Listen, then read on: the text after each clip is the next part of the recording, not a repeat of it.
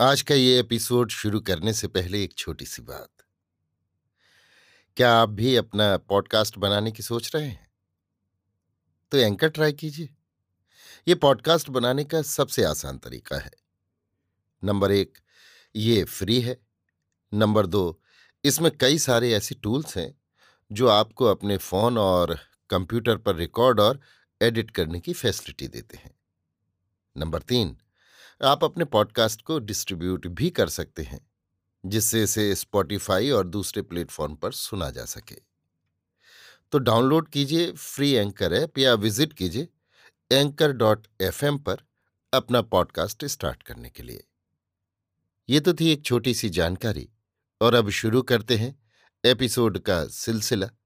तो आज के एपिसोड में लीजिए सुनिए आचार्य चतुर्सेन शास्त्री के लिखे उपन्यास। सोमनाथ के सड़सठवें भाग शत्रु मित्र को मेरी यानी समीर गोस्वामी की आवाज़ में। देलवाड़ी का राजमार्ग आबाल वृद्ध नर नारियों से पटा पड़ा था। कोई ऊँट, घोड़ा, बैलगाड़ी पर, कोई पैदल, कोई असमर्थ रोगी अपाहे जाने में असमर्थ साथी को पीठ पर लादे हुए प्रभास की ओर आ रहे थे। उनमें बहुत घायल थे, मुमूर्षु थे। अनेक विलाप करती हुई सद्य विधवाएँ थीं, जिनका एक ही रात में चिर सुहाग लुट चुका था। अनेक सिसकते, भूखे, प्यासे, अनाथ बालक थे, जो रात को माता की सुखद गोद में सोए थे। एक ही रात में उन पर वज्रपात हुआ था। उनके घर बार लूटपाट और जलाकर खाक कर दिए गए थे। स्त्री पुरुष सभी को तलवार के घाट उतार दिया गया था। देलवाड़े की संपन्न और खुशहाल बस्ती एक ही रात में उजाड़ कर ऐसी कर दी गई थी कि उसे भूतों का वास कह सकते थे। बचे खुचे लोग जैसे तैसे प्रभास की शरण में आ रहे थे। गजनी का दैत्य देलवाड़ी तक आ पहुँचा है और उसने देलवाड़ी को भंग कर दिया है। ये बात बिजली की भांति प्रभास में फैल गई। ठट के ठठ लोग देलवाड़ी के राजमार्ग पर आ जुटे। सिसकती हुई अबलाओं लुटे हुए वृद्धों और आहत युवकों ने देलवाड़ी की रक्त रंजित कहानी चौधारे आँसू बहा बहा कर कह सुनाई। सैनिक और नगर के अगणित जनों ने उन्हें धैर्य दिया, नगर के भीतर लिया। उनके भोजन और विश्राम की व्यवस्था की। घायलों तथा रोगियों की शुश्रूषा होने लगी। नगरपाल ने तुरंत ही इन शरणार्थियों को भी खंभात भेजने की व्यवस्था कर दी। उन्होंने ये भी समझ लिया कि अब युद्ध में विलंब नहीं है। तत्काल नगरकोट और दुर्ग के सब द्वार बंद कर दिए गए। खाई समुद्र जल से भर दी गई। बुर्जियों पर धनुर्धारी तैनात कर दिए गए। नगर से बाहर जाना निषेध कर दिया गया।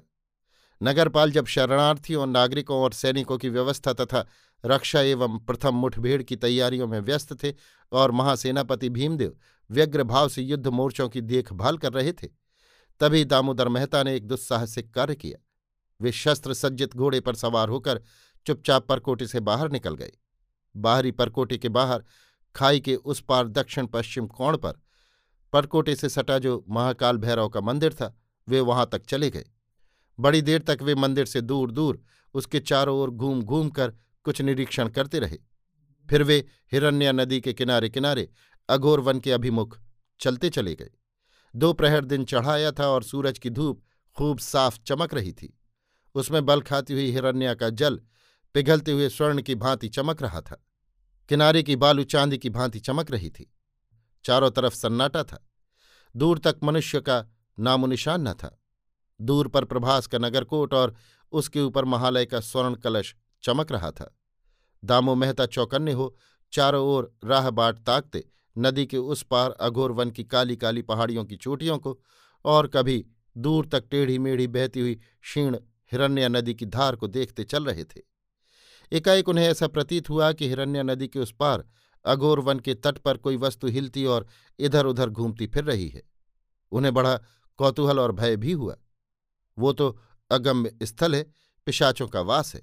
मनुष्य का वहाँ जाना रहना अशक्य है। तब ये क्या कोई पिशाच या प्रेत है? सम्मुखी महाशमशान था, परंतु इस समय वहाँ भी सन्नाटा था। उन्होंने एक बार उधर देखकर फिर अपनी दृष्टि उसी हिलती हुई वस्तु पर स्थिर की। उन्होंने अब स्पष्ट देखा, वो मनुष्य मूर्ति है और अश्व पर सवार है। वो बड़े ध्यान से उस मनुष्य मूर्ति की गतिविधि देखने लगे। उन्होंने देखा उस मूर्ति ने अपना अश्व हिरण्या में डाल दिया है और वो इस पार आ रहा है। ज्यो ज्यों वो निकट आता जाता था, उसकी आकृति स्पष्ट होती जाती थी। उसके सिर पर हरे रंग की पगड़ी थी और ऐसा ही एक चोगा उसके शरीर पर था। उसकी लंबी नंगी तलवार धूप में चमक रही थी और वो घोड़े पर आसीन, बड़ी दक्षता से नदी पार हो रहा था। कुछ निकट आने पर उन्होंने देखा, सवार कोई तुर्क मिलेच्छ है। उसकी लाल दाढ़ी हवा में फरफरा रही है। देखते ही देखते वो इस पार भूमि पर आ गया। आते ही उसका बलिष्ठ अश्व हवा में उछला और छलांगे मारने लगा। अब दामोदर मेहता को अपनी एकाकी तथा असहाय अवस्था का ध्यान आया। दामो जैसे कूटनीतिज्ञ थे, वैसे ही युद्ध विशारद भी थे।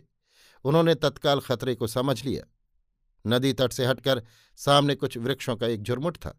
वे तेज़ी से उधर ही चल दिए, परंतु तुर्क सवार ने उन्हें देख लिया।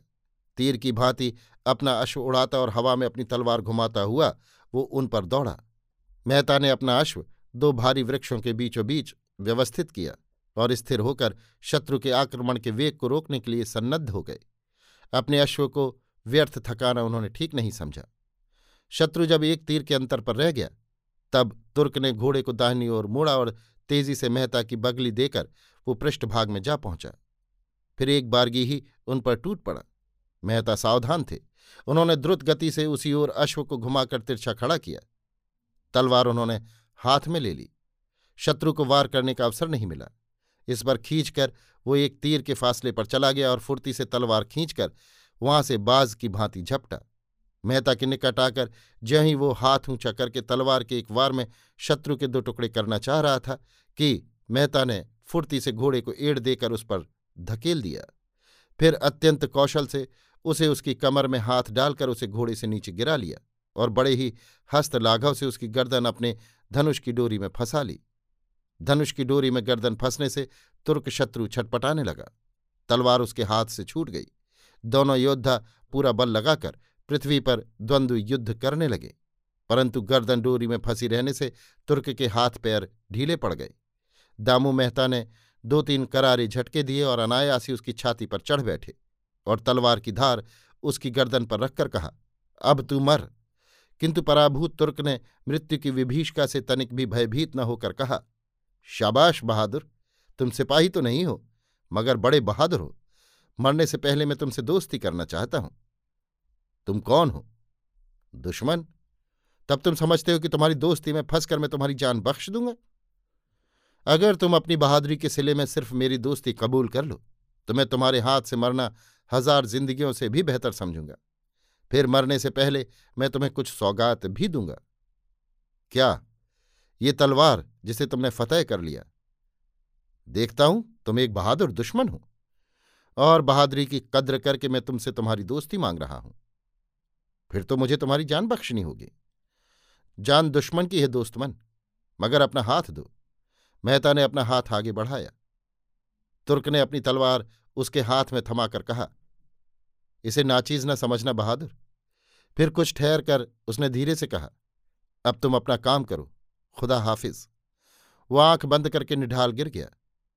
दामो मेहता उसकी छाती से उतर गए उसके कंठ से धनुष की डोरी निकाल ली और सहारा देकर उसे उठाते हुए उन्होंने कहा, तुम आज़ाद हो दोस्त।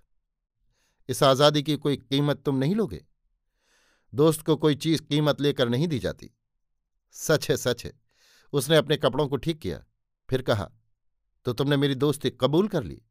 तुम अगर इसके लिए पछता रहे हो तो मैं तुम्हारी दरखास्त नामंजूर भी कर सकता हूँ। नहीं, मगर हमें कसम खानी होगी। मैं खुदा और पैगंबर की कसम खाता हूँ कि तुम्हारी दोस्ती को दुनिया की सबसे बड़ी नियामत समझूँगा। और मैं भी भगवान सोमनाथ की कसम खाकर कहता हूँ कि जब तक तुम्हारा मित्र भाव कायम है, मैं सदैव तुम्हारा मित्र रहूँगा। तुम कहाँ तक मेरा यकीन कर सकते हो दोस्त? जहाँ तक एक दोस्त का किया जा सकता है। तो तुम्हें मेरे साथ चलना होगा। कहाँ? अमीर गजनी के लश्कर में। किस लिए? उनके रूबरू हम अपनी दोस्ती की सनद देंगे। मैं अमीर का एक खास उम्र हूँ। मेरे लिए ये ज़रूरी है। मेहता ने मर्म भेदनी दृष्टि से तुर्क की ओर देखा। उसकी काली चमकीली आँखें निर्भय आनंद की धारा बहा रही थीं। उसने कहा, क्या तुम्हें मुझसे डर है? नहीं, मुझे तुम्हारी बात मंजूर है। दोनों वीरों ने अपने अपने घोड़े ठीक किए और उन पर सवार हुए। वे धीरे धीरे प्रभास की विपरीत दिशा की ओर चलने लगे। ये क्षण दामू मेहता के लिए अत्यंत महत्वपूर्ण थे। वे स्पष्ट ही ऐसे खतरे की ओर बढ़ रहे थे जिसका साहस बहुत कम लोग कर सकते थे। तुर्क सैनिक कद्दावर और बलवान था। उसका घोड़ा बहुत उत्तम था। अपने बहुमूल्य वस्त्राभरणों से वो उच्च कुल का भी प्रतीत होता था। ये स्पष्ट था कि वो गजनी के अमीर का कोई उमराव है और मेहता अमीर के सैन्य बल की सही झलक अपनी आँखों से देखने के लिए ये भारी खतरा उठा रहे थे। उन्होंने अभी अभी उस यवन शत्रु की आँखों में एक गहरे विश्वास की चमक देखी थी, तथा अभी उसे प्राणदान भी दिया था। इसी से वो सत्साहस करके उसके साथ शत्रुपुरी में निर्भय घुसे चले जा रहे थे। कुछ दूर दोनों अद्भुत मित्र चुपचाप साथ साथ चलते रहे। तुर्क ने अपने घोड़े की रास खींचकर कहा, क्या मैं अपने नए दोस्त का नाम जान सकता हूँ? मैं गुर्जरेश्वर का एक सेवक हूँ और अब लोग मुझे मेहता के नाम से पुकारते हैं। अगर गुजरात के राजा के पास ऐसे ही सेवक हैं, जैसे कि तुम हो, जो शत्रु के सामने पहाड़ सा अडिग और दोस्त के सामने पहाड़ सा महान है तो मैं गुजरात के महाराज के भाग्य पर ईर्ष्या करूँगा। क्या तुम्हारा ऐसा रुतबा है कि तुम प्रतापी गुर्जरेश्वर के भाग्य से स्पर्धा कर सको? ये मैं नहीं कह सकता, दोस्त, लेकिन मैंने जो कहा है, उसे फिर दोहराता हूँ। तो मेरा नाम तुमने पूछ लिया, दुर्ग सरदार। क्या तुम भी मुझे अपना नाम बताओगे? क्यों नहीं? मगर थोड़ा सब्र करने के बाद। अभी तुम मुझे सिर्फ़ एक दोस्त ही समझ लो। यदि इसमें कोई भेद है तो ऐसा ही सही। लेकिन तुम ये जानते हो कि मैं इस तलवार की दोस्ती के नाम पर कितना खतरा मोल ले रहा हूँ। लेकिन रसूल और खुदा के नाम पर जो तुम्हारा दोस्त बना है, उसके ज़िंदा रहते तुम्हें खतरे से क्या डर? लेकिन तुम क्या मुझे अमीर के सामने ले जाओगे? मेरा बिल्कुल यही इरादा है। क्या अमीर एक काफिर का अपने लश्कर में आना पसंद करेगा? क्यों नहीं? जबकि वो उसके इज्जतदार सरदार का जीवन दाता है। ये बात अमीर से कहेगा कौन? मैं कहूँगा। क्या सचमुच गजनी का अमीर अपने सरदारों की इतनी इज़्ज़त करता है कि वो तुम जैसे एक अधना दरबारी सरदार के दोस्त का स्वागत करे, जो एकदम अजनबी है? दोस्त मन, अमीर बहादुरों का कद्रदान है, और तुम देखोगे कि वो उस आदमी को उठकर गले से लगाएगा। जिसमें बहादुरी और बड़प्पन दोनों ही बहुत हैं। खैर, ये मैं देख लूँगा। मेहता चुप हो गए कुछ देर दोनों चलते गए। धीरे धीरे मार्ग के घुमाव के उस ओर घने जंगल में अमीर की छावनी दृष्टिगोचर हुई। मीलों तक छावनी का फैलाव था। हाथी, घोड़े, पैदल, सिपाही, नौकर, चाकर सब अपना अपना काम कर रहे थे। प्रभावशाली तुर्क ने निरंतर एक विशेष संकेत शब्द करते हुए छावनी में प्रविष्ट होना प्रारंभ किया। और वे दोनों निर्विघ्न छावनी की मरुस्थली में पहुँच गए। मेहता उस विराट सैन्य की व्यवस्था और प्रचंड सत्ता को देखते हुए तुर्क सवार के साथ साथ चलते गए। अब उनमें कभी कभी बहुत धीरे धीरे बातचीत होती थी। तुर्क सवार कुछ महत्वपूर्ण बात कहना चाह रहा था, परंतु मेहता चुपचाप नेत्रों से जो देख रहा था, उस पर विवेचन कर रहा था। इसलिए वो बातचीत में अन्य मनस्क हो रहा था। इसी समय वे लाल रंग के बहुमूल्य खेमे के सम्मुख जा खड़े हुए। उसके सम्मुख कोई पचास तीरंदाज पहरा लगा रहे थे। उन्होंने अदब से तुर्क सरदार का अभिनंदन किया। तुर्क फुर्ती से घोड़े से कूद पड़ा। उसने संकेत से मेहता को घोड़े से उतरने के लिए कहा और बताया, वो अमीर से निवेदन करके उसे अभी भीतर बुला लेगा। वो भीतर चला गया। दो हफ्शी गुलामों ने आगे बढ़कर अश्व थाम लिए। सैनिक घूर घूर कर मेहता को देखने लगे। मेहता अपने विचारों में डूब उतरा रहे थे, परंतु उन्हें अधिक सोचने विचारने का अवसर नहीं मिला। एक संभ्रांत दरबारी पुरुष ने अत्यंत आदरमान से उसका अभिवादन किया और अमीर के खेमे में चलने का विनम्र अनुरोध किया। मेहता धड़कते कलेजे से अमीर के खेमे में घुस गए। प्रथम यों वो वहाँ की महार्घता देख सक्ते की हालत में रह गए। खेमे में जो सजावट थी, वो अकल्पनीय थी। उसमें कीमती कालीन बिछे थे। खेमे के मध्य भाग में मसनद के निकट अमीर सुल्तान महमूद प्रसन्न वदन खड़ा था। उसने कहा, खुशामदन दोस्तमन मेरे पास मसनत पर बैठकर मुझे ममनून करो और बताओ कि गजनी का सुल्तान अपने दोस्त को किस तरह खुश कर सकता है। दामोदर मेहता ने दरबारी कायदे से सुल्तान का अभिवादन किया और कहा आलीजाह यद्यपि ये गुलाम आपको पहचानता न था, फिर भी कुछ भान हो गया था कि उसे हो न हो, हुजूर की ही दोस्ती का रुतबा मिला है। हम लोग दुर्भाग्य से दो अलग अलग उद्देश्यों में सन्नद्ध हैं, परंतु नामवर अमीर दामोदर मेहता को जब चाहेंगे, दोस्त की तरह काम में ले सकेंगे। अमीर ने कहा दोस्तमन मैं चाहता हूँ कि तुम्हें निहाल कर दूँ, मगर मैं देखता हूँ कि तुम वो वशर हो, जिसे शहनशाह ममनून नहीं कर सकते। फिर भी नामवर सुल्तान नाजुक मौकों पर जब चाहें, दामोदर मेहता को अपना दोस्त पाएँगे। मुझे यकीन है, लेकिन मैं चाहता हूँ कि तुम मुझसे कुछ मांग कर मुझे ममनून करो। आलीजा ने साधारण राज सेवक को दोस्त कहकर सब कुछ दे दिया। अब और कुछ मांगने को रहा नहीं। क्या इस जंग की बाबत मेरे दोस्त गजनी के सुल्तान से कुछ कहना चाहेंगे? आलिजा मैं महाधर्म सेनापति महाराज भीमदेव का संदेशवाहक नहीं हूँ। ठीक है, मैं समझता हूँ। तो दोस्त, गजनी के अमीर की जान तुम्हारी अमानत है। बस जाओ, खुदा हाफिज। अमीर उठकर मेहता के गले मिला। खेमे के द्वार तक साथ आया। खेमे के बाहर अमीर के साथ मनसबदारों ने उसे विदाई की सलामी दी और राहदारी का सवार देकर उसे विदा किया।